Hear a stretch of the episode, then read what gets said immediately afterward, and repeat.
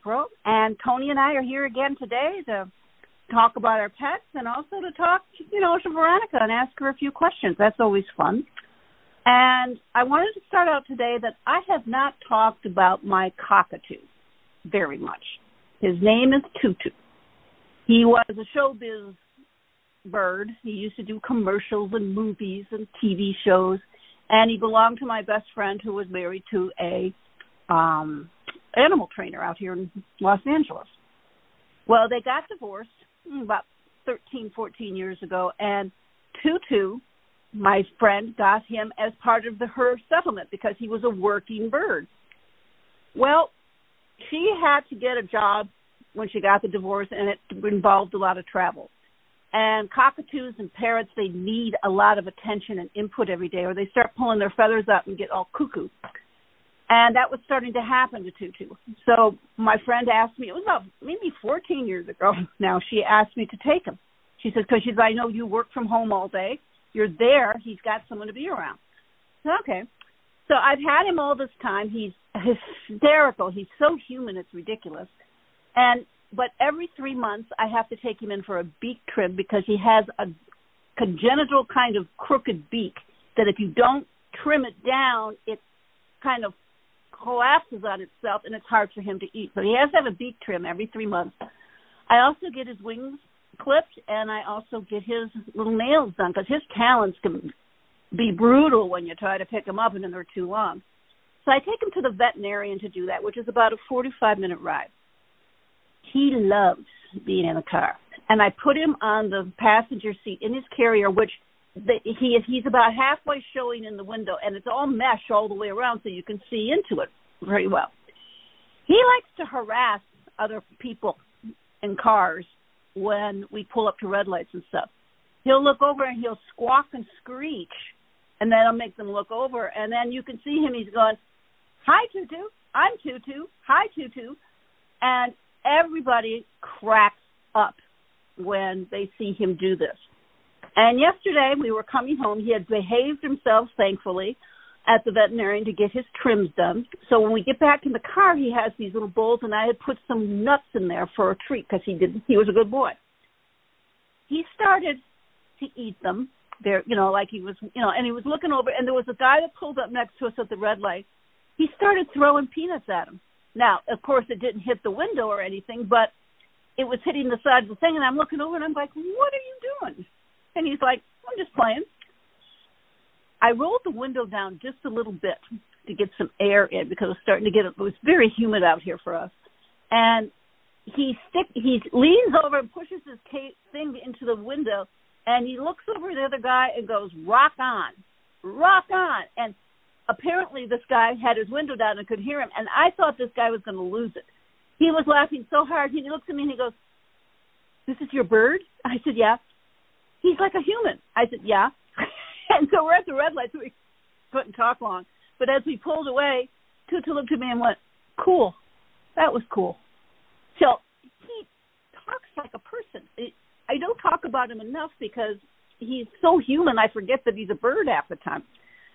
But he is hysterical, and all the he used to ride on when before Guinness crossed over with his other body. He would get on the back of Guinness as Guinness walked around because at this point Guinness was had a, it was very slow walking.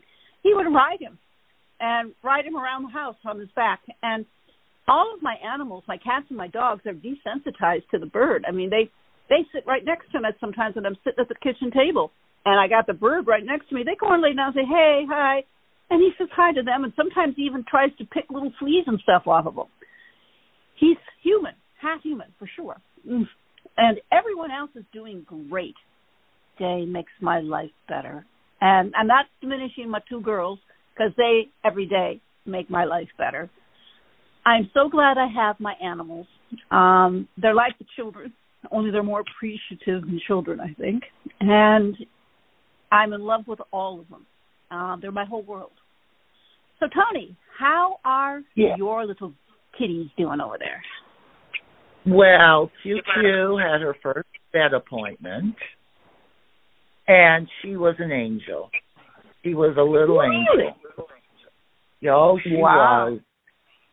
and um you know when when they found out she was married to Ringo, Rachel's dog, um I sent them the witty the witty wedding video that has the music. It's on her Instagram, uh, showing they got married at St. Pat's Cathedral in New York, and they had their wedding reception at the Rainbow Room in New York.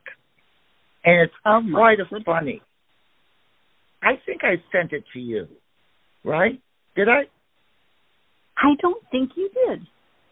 I don't think you did. Oh, you have have to send it. I did not see it. Oversight. Yeah, Oversight. yeah. okay. All right. Well, they've been married a year now, so I reposted it uh, in case anybody forgot or new people coming to Instagram. They can see their wedding. So that appointment was great. All the doctors there are laughing. They took a copy of the video and put it on their website. Um, so it was a lot of fun. A lot of fun. Oh, cool. How very cool. Yeah. Well, I'm going to go get Yep. Veronica, and you say hello to our audience who's waiting for Veronica with bated breath, I'm sure. I'm sure. Hello, everyone, and welcome to the show today. And as I, you know, say, we have great questions. And really, don't be shy. Write in to innerwhispersradio.com, and that's I N N E R whispersradio.com. Are you there, Veronica? Mm, indeed, we are. Good day to you. Good day to you. Our first question is coming from Barb. Are we the same age in all of our parallel lives? Yes. Parallel lives are created from your day to day creation um, in your life. You are who you are. You're the same age. Now, in some of them, you maybe contract a disease and you die early, or in some of them, you might have uh, a car accident. Um, uh, the endings, the beginnings and endings can be very different, but you are who you are and the same age that you are in all of your parallel lives. Because what is happening, those parallel lives are the alternate choices that you didn't pick in the life you're living right now. Not like past life or future lives or anything like that. It's parallel lives are Mary Smith, Mary Smith's living her life, and all the all the choices that she makes and that she chose in that linear life, the alternative choices manifest into a parallel life. And that is how it's done. So yes, you're the same age in all of them, but you maybe might leave a little sooner than others. All right, our next question is coming from Kat. Please explain again the process of crossing over. All right. Now, it depends upon whether you cross from being ill or you have an accident or you, you know, step fall under a bus or something.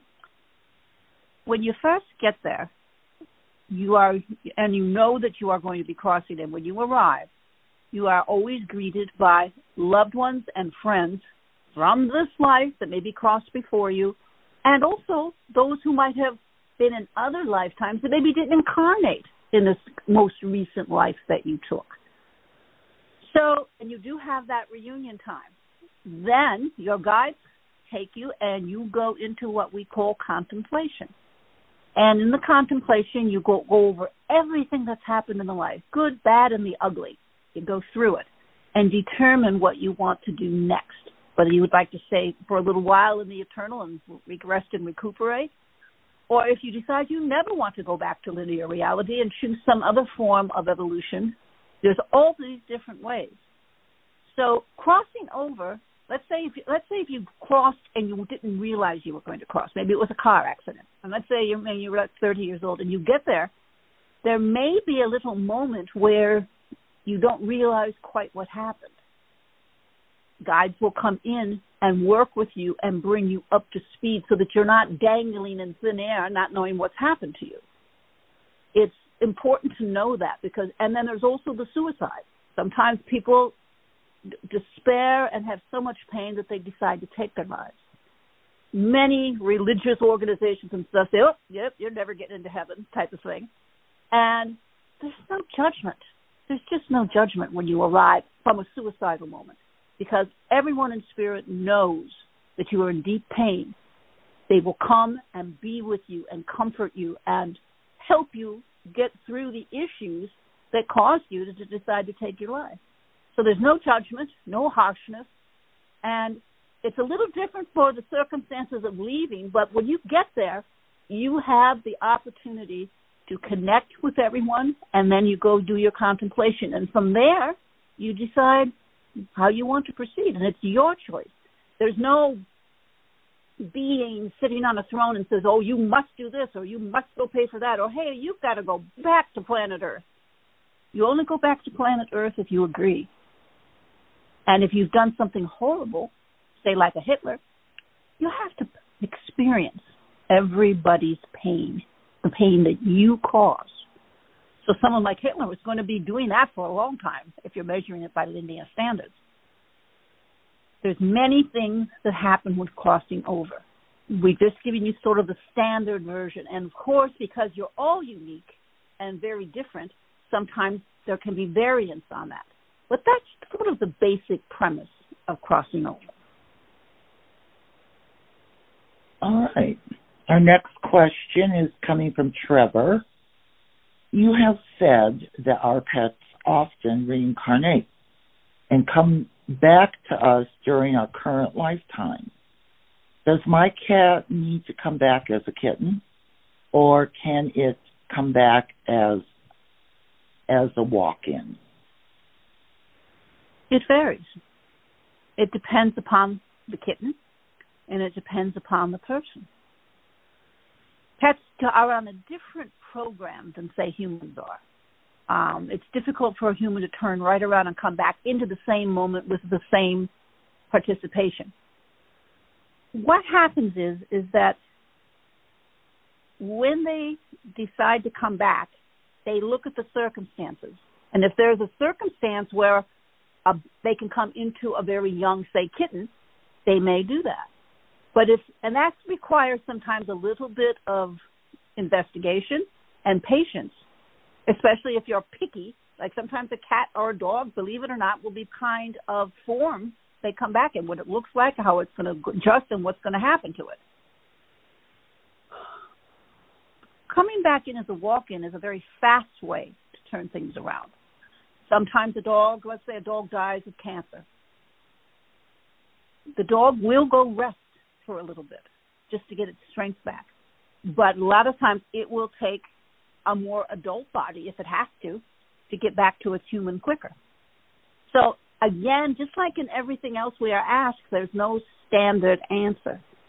So it would be up to your kitten Trevor, whether or not it comes back as a baby or and go through that whole process, which is a little bit more complicated, or it decides to find a form that is adequate enough to come back immediately to their human.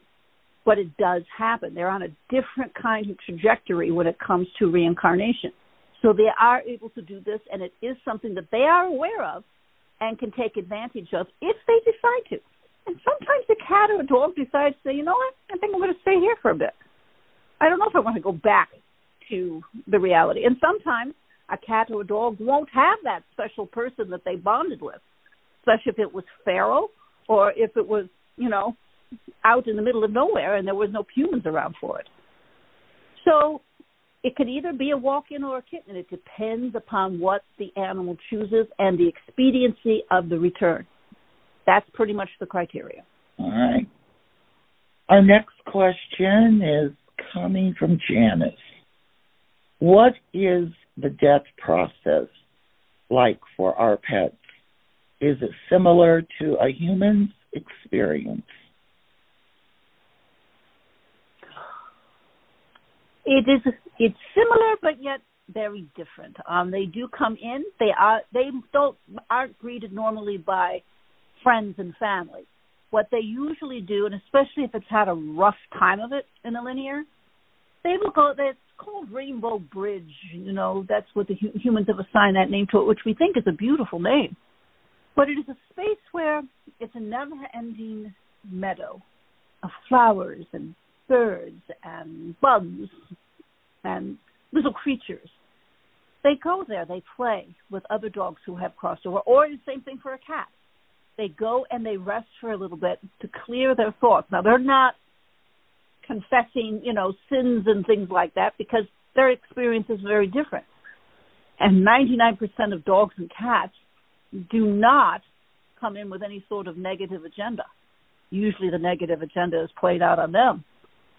So we say it's very um, similar in that regard, but it's not, they don't go before their guides and things to determine what went well in life and what didn't.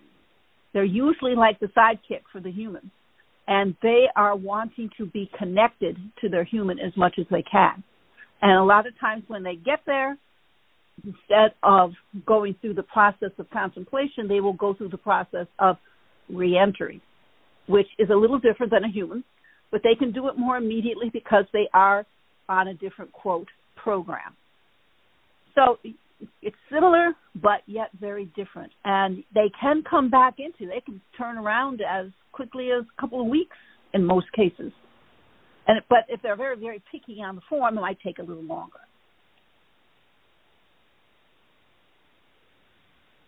Okay, that was our last question, Veronica. if you'd like to take a break and come back and give the message to the world, that would be great. All right. Okay. Well, very interesting questions. Um, a lot of life after death, and it's always interesting to hear what someone is thinking. But please do write into innerwhispersradio.com don't be shy. We'll try to get your question on the air as soon as we can. Are you there, Veronica? Yes, we are. So we thought today we would speak a little bit about empathy. The ability to feel the emotions and energy of others. Empathy is something where it's not only you participate in your own spiritual development, but you try to participate in others as well. Empathy is something that you either have it sometimes or you don't. But it's important for all to have empathy. And if you feel that you're not, take a good look at yourself and say, am I being, you know, full of empathy here or am I just being judgmental? It's time for the human condition to include empathy more often than not. There are many humans incarnate that probably don't even know what empathy means or, haven't even thought of it. Those are sometimes lesser evolved than those who are of older status or older age in spirit.